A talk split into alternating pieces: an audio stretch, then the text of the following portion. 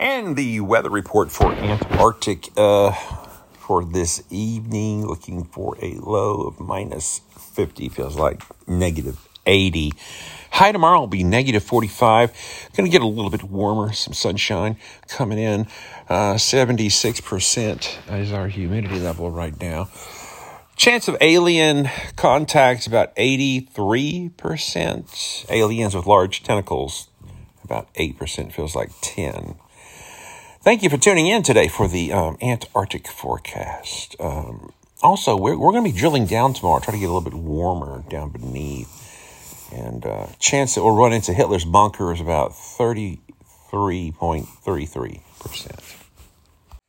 Yeah, just having a little bit of fun with y'all tonight. I'm rewatching the movie Capricorn 1.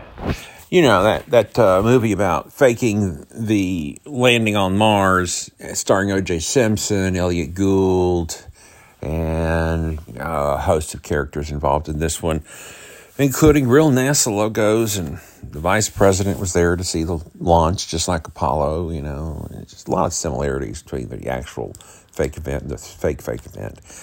And I noticed something cleverly uh, left out of the the script for this show, and I just really started it. I'm like 20 minutes into it. They've already taken the guys off the, the capsule and put, put them in the faraway, uh, you know, studio out in the desert, and they're going on as if this ship is continuing its trek to to Mars land. Well, I noticed something. I'm like, wait a minute. They, they're pulling the pants down pretty hard, fast, and revealing on a lot of these truisms made to be sci fi isms. But where did the rocket end up? You know, I just noticed that. Go watch the movie again. Capricorn 1. It came out in 77. Go watch it. Right now it's on Prime for free. No, no commercials bother you.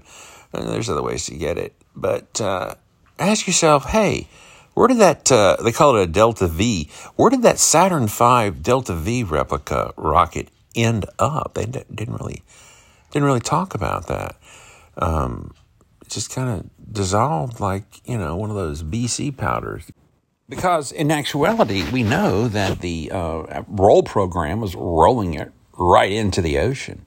You know, starfish, not stars that you wish on. Uh, but don't worry, there was nobody on board. And in the Capricorn movie, there was nobody on board either. And that's why I wondered what happened to the rocket.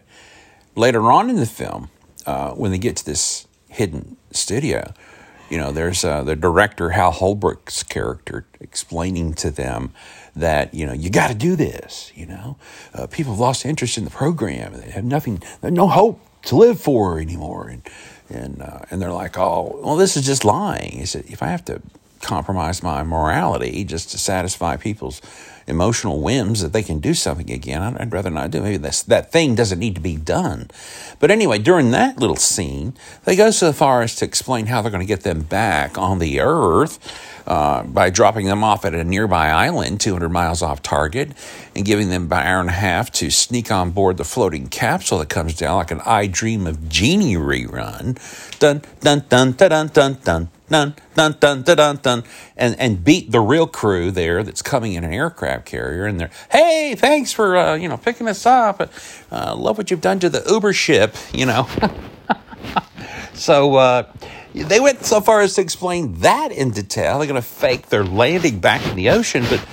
Uh, you know, mum's the word on where the hell this giant rocket just kind of went up in the air uh, it would have been an important detail to explain to the audience through the script and through the uh, movie making ability. But you know what? Sometimes, what's that phrase? You don't want to live too close to the bone.